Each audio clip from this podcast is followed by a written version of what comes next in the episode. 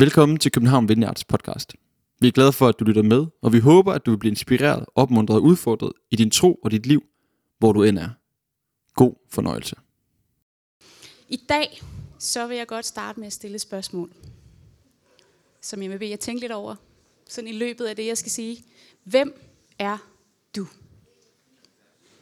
Dit svar, det afslører nemlig, hvad det er, som du tænker om dig selv, og hvad du synes, der er vigtigt, og hvor du finder din særlige værdi. Og jeg tror, at rigtig mange af os, vi bruger alt for meget krudt på at gå og tænke en masse negative tanker om os selv. Og jeg tror, at i aften, her og nu, her hvor vi er, at der har Gud en invitation til os. Alle sammen. Han vil møde os. Han vil møde dig, han vil møde mig, hvis vi er åbne. Og han har en frihed, som kun han kan give. Han har en ro, også som Emil fortalte det her, kun hos dig finder min sjæl ro, som kun han kan give. Så hvis jeg spørger igen, hvem er du? Fik I snakket med nogle øh, nye? Der er i hvert fald rig mulighed for det her under pausen. Det er godt. Så hvis man nu lige fik sagt lidt om, hvem man var der, hvad havde du så tænkt at sige? Var det noget med, hvad du laver? Om du er under uddannelse, hvad dit job er? Hvis du skal fortælle noget mere om dig selv, så er der måske noget med at vise noget fra din sociale profil på Instagram, eller hvis man er lidt mere seriøs, så måske noget med LinkedIn. I don't know. Øhm, der er nogen, der hygger sig. Måske, hvis vi går lidt dybere, så er det første måske ikke siger noget med den del af vores identitet, som hviler på handlinger, på de succeser, vi har haft i vores liv, og nogle gange fejltagelser. Identitet kan godt være forbundet både med det at være en leder, eller det at være kronisk syg, eller at være en misbruger. Det er ikke kun, hvad vi lige hedder. Men vi kan selvfølgelig heller ikke komme udenom, at vi har alle sammen et navn, som vi har fået givet. Og vi kan få, have fået givet et navn af alle mulige forskellige årsager. Nogle kan være... Jeg har nogle forældre, som simpelthen gav mig af mine søskende navne fra Bibelen. Der er også nogen, der får nogle navne, fordi de bare er fede og coole og seje, og de passer lige ind til det, som forældrene gerne vil sige. Men uanset formålet med det navn, du har fået, så er det helt særligt, fordi det er blevet givet til dig. Det er dit navn. Jeg har rejst øh, en del i Afrika i mit tidligere arbejde med en NGO, og der mødte jeg nogle mennesker med nogle fantastiske navne. Der er de lidt mere cool, vil jeg sige, til sådan virkelig at tale løfter ind over folk. Så jeg mødte dejlige mennesker, som for eksempel hed Faith, eller Charity, og nogle dejlige navne. Men mit absolut favoritnavn, det var en, øh, en mand, som jeg kendte fra Sydsudan, som var sådan en høj, højrystet, stor mand, og hans navn var, eller er, Repent. Og det, der var bare en helt særlig glæde, når han så ham sådan langt ned ad gaden og bare råbe, Repent! øh, og, se, og han kunne godt, han kunne godt klare, han synes, det var fedt. Så vi synes, det var fedt, og det var bare den største joke. Men jeg gad virkelig godt at vide, hvad det var, hans forældre havde tænkt, da de navngav ham Repent. Altså, hvad er historien bag det? Hov, Hvad? det var repent. Det var mig, der forsøgte at tage tid og har stillet det forkert. Nå. Men det der med at finde ud af, hvem man er, det er jo en løbende og en livslang proces. Og det er også på et hvert givet tidspunkt den base, vi handler ud fra. Hvem er jeg, og derfor gør jeg de ting, som jeg gør, eller også så afholder det mig fra at gøre noget. Hele vores verden er fyldt med store og små og grimme og smukke inputs og erfaringer og fortællinger om at finde sig selv og finde ud af, hvem vi er. Og vi lever i en kompleks verden, og den bliver mere og mere kompleks. Og der er rigtig meget, særligt i de her tider, som bare er uprøvet territorie. Hvem er jeg midt i alt det her? Og hvis vi ser store blockbuster-film, med alle mulige forskellige historier, så vil der altid være en underliggende fortælling, som handler om, hvad en person ender med at tænke om sig selv, og derfor gør et eller andet. Har I lagt mærke til det? Nej, nå. Det har jeg i hvert fald. Men det er også en af de grunde til, at jeg faktisk vil spørge mere til en underliggende fortælling, fordi hvem er du midt i det liv, du lever i dag? Midt i alle de tanker, som fylder i relationer, du har, din uddannelse, din jobstatus, uanset hvordan dit helbred ser ud, og hvor mange gange du virkelig har dummet dig, eller hvor mange gange du virkelig har gjort noget, som var sejt. Og hvordan tror du, Gud ser dig? Hvilke ord tror du, han bruger, når han skal beskrive dig? Og egentlig, så det jeg vil sige i aften, det er sagt i den sang, som vi sang til sidst. Den elskede er mit navn. Og der er en invitation. Gud han kalder os den elskede. Og vi skal slutte med at bede sammen, men nu siger jeg det bare allerede nu. I Bibelen der var der masser af polemik omkring, hvem Jesus var. For han kunne kaldes Messias. Og Messias, det var det her ord, øh, som jøderne brugte om ham, som var blevet lovet, der skulle komme og redde dem. Øh, og som de har gået og ventet og ventet på. Og I kan læse i de fire første bøger i Bibelen en hel masse beretninger om Jesus og hvad folk troede, han var, og alt det her snak og sladder og ballade, der var omkring det her. Og selv disciplene, som fulgte Jesus, de var faktisk i tvivl, i hvert fald i begyndelsen. Og øhm, det var sådan, at når man var en disciple, så fulgte man en rabbi, og en rabbi var en lærermester. Og så havde man en aftale om, og en forpligtelse til, at man skulle overgive sig til den pågældende rabbis fortolkning af Guds ord i sit liv. Så det havde faktisk ret stor betydning, hvem man troede, den her rabbi var. Der var også flere, som troede, at Jesus var en profet. Og på det her tidspunkt, hvor Jesus levede, der havde jøderne ikke haft en større profet i flere hundrede år. Så det var jo også vildt nok i sig selv, hvis man troede det. Vi skal læse sammen fra Matthæus kapitel 16, vers 13. Da Jesus kom til området ved Caesarea Philippi, spurgte han sine disciple, Hvem siger folk, at menneskesønnen er? De svarede, Nogle siger Johannes Støber, andre Elias, og andre igen Jeremias eller en anden af profeterne. Så spurgte han dem, Men I, hvem siger I, at jeg er? Simon Peter svarede, Du er Kristus, den levende Guds søn. Og Jesus sagde til ham, Salig er du, Simon Jonas søn. For det har kød og blod ikke åbenbaret dig, med min far i himlen. Og jeg siger dig, at du er Peter, og på den klippe vil jeg bygge min kirke, og dødsrigets porte skal ikke få magt over den. Der er nogen, der vil sige, at hele klimaks eller kombinationen i første halvdel af Matteus evangeliet her, det netop lige præcis af det her, at Simon Peter bekender, at Jesus, han er ham her, frelseren, der skal komme. Han skal komme og redde dem, den lovede Guds salvede, kalder os. Ham, der redder dem. Og så Jesus i sin respons giver Peter et nyt navn. Klippen, som han vil bygge sin kirke på. Og så kan vi gå rigtig mange forskellige veje her. Men jeg vil gerne fremhæve identitetsdelen.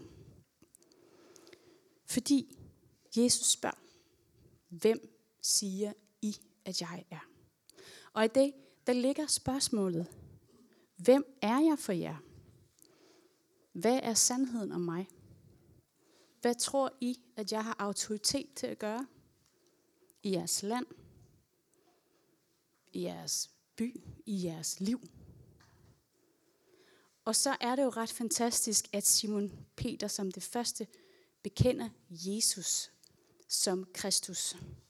Og Kristus kommer af det græske ord Kristos, oversættelse af det hebraiske ord Meshach, Messias, som igen betyder den salvede ham, der skal komme og redde. Og så får Simon det her nye navn. Er I okay? Godt. Peter Klippen. Peter han blev født som Simon, og Simon betyder den lyttende på hebraisk. Så Jesus han spørger Peter, hvem er jeg for dig? Og i respons til Peters svar, som virkelig glæder Jesus, så fortæller Jesus Peter tilbage, hvem Jesus ser, at Peter er. Hvad han ser i ham. Og Peters historie, det er en, som jeg er kommet til at holde mere med af, jo ældre jeg er blevet. Fordi da jeg var yngre, der synes jeg, at Peter han var pænt pinlig. Det var sådan lidt tokrummende at læse de forskellige steder i Bibelen, hvor Peter han bare, jeg synes han lavede nogle dumme ting. Øhm, han var den her fisker, som øh, fulgte Jesus, og så bliver han overmodig, og så vil han prøve at gå på vandet sammen med Jesus. Og så ombestemmer han sig, at han er altså trådt ud af båden, og så synker han i, og så må Jesus redde ham. Jeg ved ikke, øh, jeg synes, det er lidt halvt pinligt. Og øh, så er han også en, som, fordi han synes, det er fedt et sted, hvor at, øh, Jesus op på et bjerg, og han møder nogle profeter fra gamle dage, så vil han bare bygge nogle hytter, så de kan bo der og have det fedt. Og det synes Jesus ikke er en god idé, og så er det lidt pinligt igen. Men det, noget af det værste og det mest tokrummende i virkeligheden, synes jeg personligt, fordi jeg er sådan en, der godt kan sådan, åh, over det, det er, at Peter han bekender i sin iver og sin kærlighed, sin loyalitet over for Jesus. Og mindre end 24 timer senere, hvor Jesus han er blevet taget til fange, og han bliver pint, og han skal til at korsfæstes, så bliver Peter bange, og så fornægter han bare al kendskab til Jesus. Og det er altså rimelig pinligt, tænker jeg, at det er noget, som er blevet øh, nedskrevet, og vi ved det stadigvæk 2.000 år efter. Eller mere. Altså, det, altså, jeg synes, det er op på niveau med noget, som er gået viralt i øh, dagens øh, Danmark eller verden. Altså, dine fejl, nedskrevet, læst op, refereret til 2.000 år efter.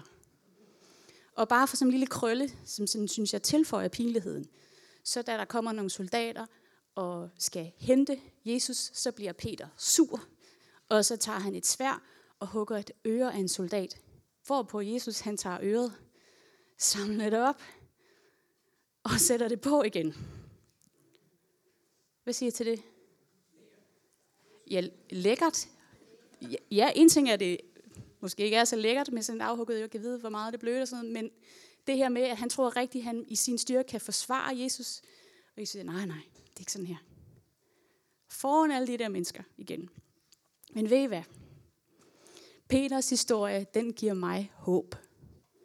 Fordi Peter, han var kompliceret, og han var uperfekt, han var rå, han var impulsiv, og han var fuld af fejl og følelser. Og midt i alt det, midt i vandringen med Jesus, så ser Jesus Peter, og han giver, han hedder også Simon på det her tidspunkt, han giver ham et nyt navn, som umiddelbart på ingen måde er oplagt. Peter Klippen. Er der nogen af jer, der ser et billede af en klippe af noget det, jeg lige har beskrevet?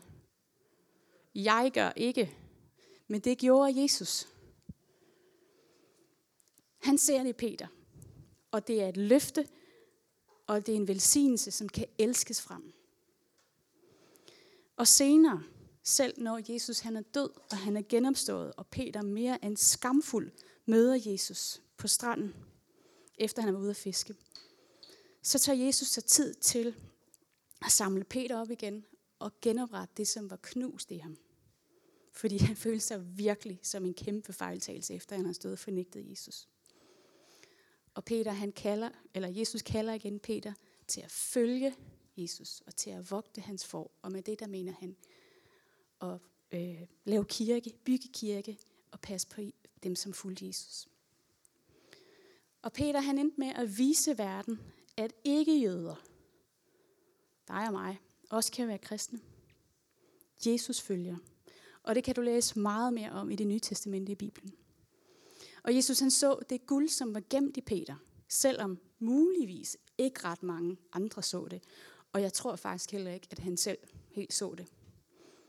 Og Gud, han ser det guld, som er gemt i dig.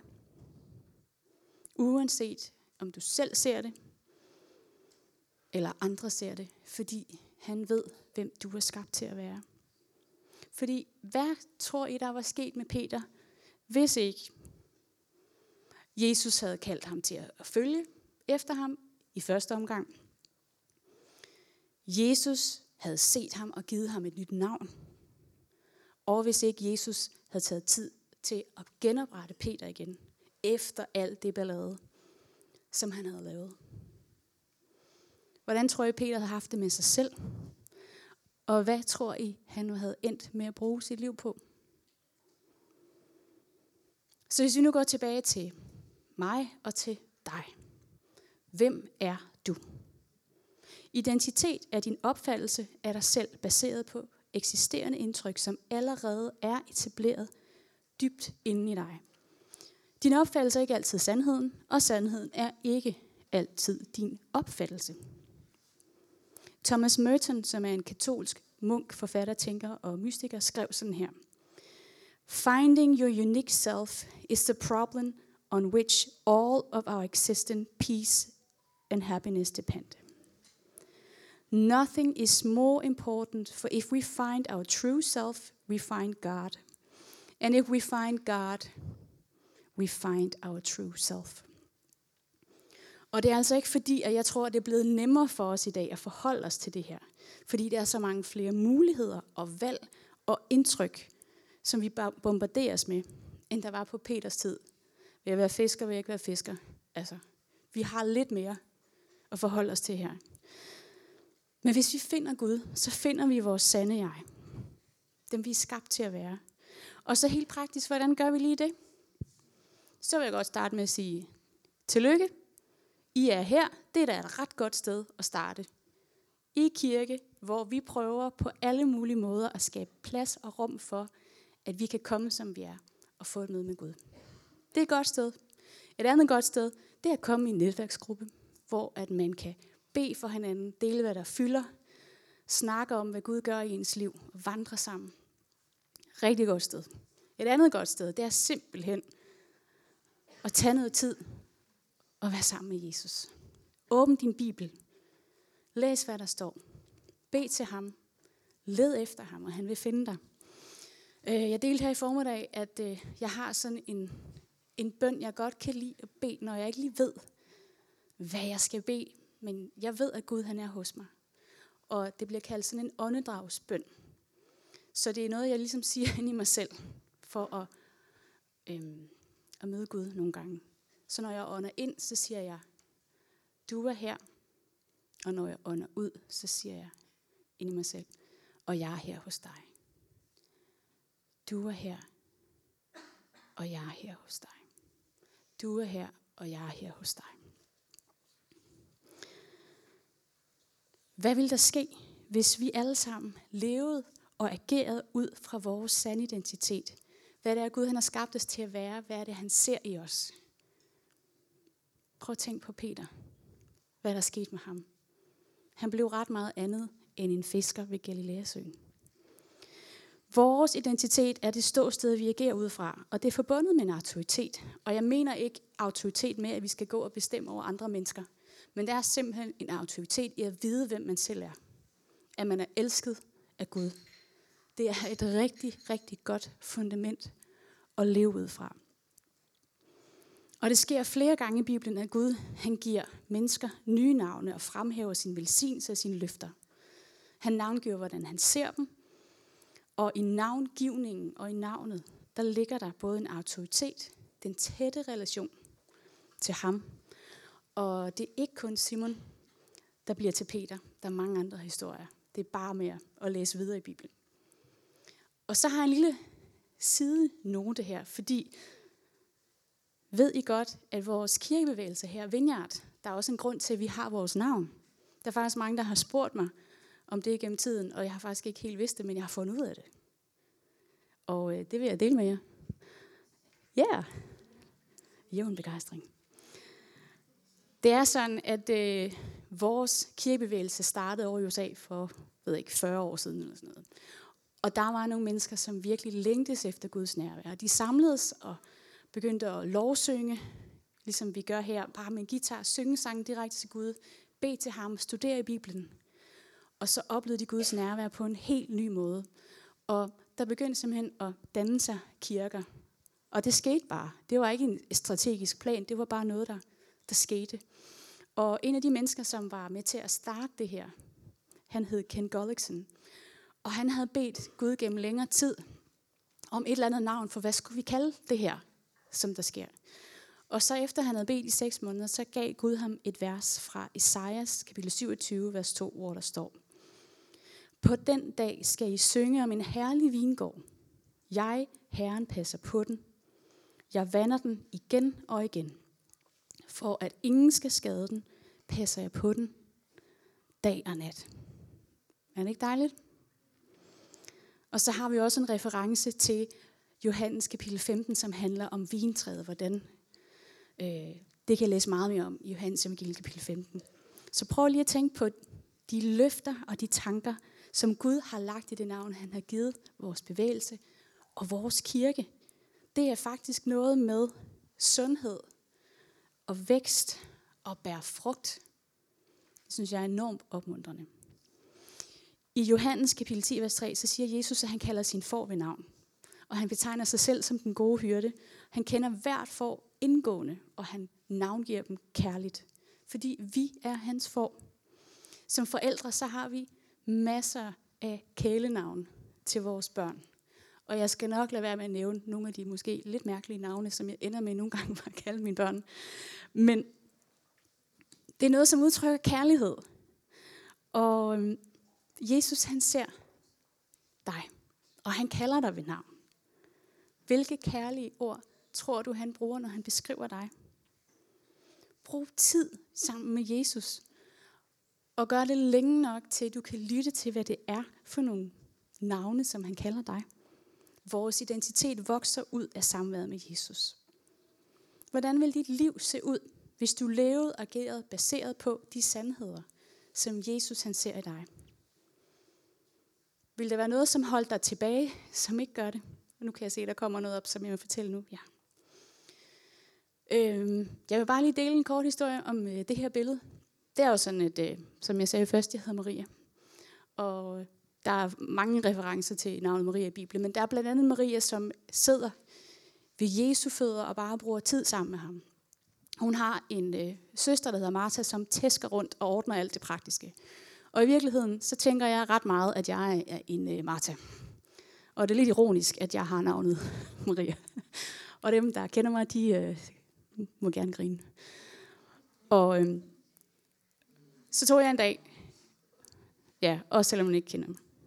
Så tog jeg en dag, øh, jeg tænkte, jeg kunne godt tænke mig bare lige at google navnet, fordi jeg ved jo godt, der er en masse Maria Halløj i Bibelen. Men hvis du bare lige googler på engelsk, hvad står der så? Og så øh, googlede jeg det på engelsk, og så det første navn, der kom frem, det var simpelthen Sea of Pain, eller Mistress of the Sea. Så, fedt opmuntrende mand. Jeg prøver lige igen. Så prøvede jeg at google igen. Og så det næste navn, der kom op, det var simpelthen Wished for Child, som det her billede siger. Og jeg siger, der er ikke noget med navnemagi på den måde. Men for mig i det øjeblik, hvor jeg bare så på Google-søgningen Wish for a Child, så havde jeg fornemmelsen af, okay, det er faktisk Guds navn til mig. Jeg vælger at gribe det, jeg tog det til mig. Og så sad jeg der foran min computer og blev helt rørt. Og øh, jeg delte det her med en, som så faktisk tegnede den her fine tegning til mig. Og den er nok så stor her. Og den hænger faktisk på mit spejl lige ved siden af min seng, for at minde mig om hver eneste dag, at jeg er Guds elskede barn. Og hvis I ikke husker noget som helst andet fra, hvad jeg har sagt, så vil jeg gerne have det, det I husker. Hvem er jeg? Guds elskede barn, for det gælder ikke kun mig. Det gælder os alle sammen. Der er en fyr, som hedder David Benner, som siger, bag ved roller og masker er der en mulighed for et selv, der er så unikt som et snifnuk. Det er en originalitet, originalitet, der har eksisteret siden Gud først elskede os til eksistens. Vores sande jeg i Kristus er det eneste selv, der giver autenticitet. Og kun det skaber en identitet, der var ved. Du er skabt til at være dig. Du er kaldet til at tilbede Gud, altså give ham ære i alt, hvad du gør som dig. Der er ingen andre, der kan gøre det, som du kan. Du giver Gud ære ved at bruge det, som han har lagt ned i dig. Lad være med at prøve at sammenligne dig med nogen andre, også selvom det er nogle virkelig gode mennesker. Det er ikke meningen.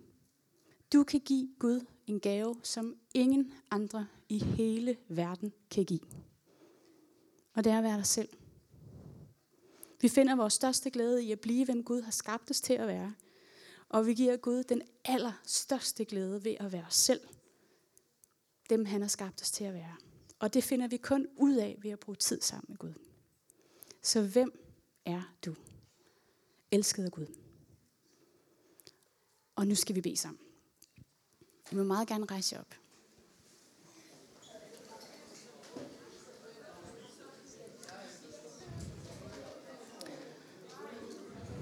Yes. Det er sådan, at øh, vi tror på, at Gud han er her blandt os. Her og nu. Vi tror også på, at der er noget særligt, når vi samles som fællesskab, og vi henvender os til ham. Vi tror også på, at selv når Gud han er, han er hos os altid, men nogle gange, så vælger han ligesom at træde frem for baggrundstæppet og gøre sig selv kendt for os på en eller anden måde. Og det, når vi siger, kom Helligånd her i kirken, så er det en invitation og en anerkendelse af, at Guds Helligånd er her hos os. Så det vil jeg bede nu. Og øhm, Helligånden er ikke en følelse, vil jeg også lige sige først. Det er Guds kraft. Tak fordi du lyttede med. Vi håber, du går herfra med fred i hjertet og mod på mere. Du kan finde mere fra København Vineyard på Facebook, Instagram og vores hjemmeside. Du skal vide, at du altid er velkommen i vores kirke på Nyvej 7. God dag.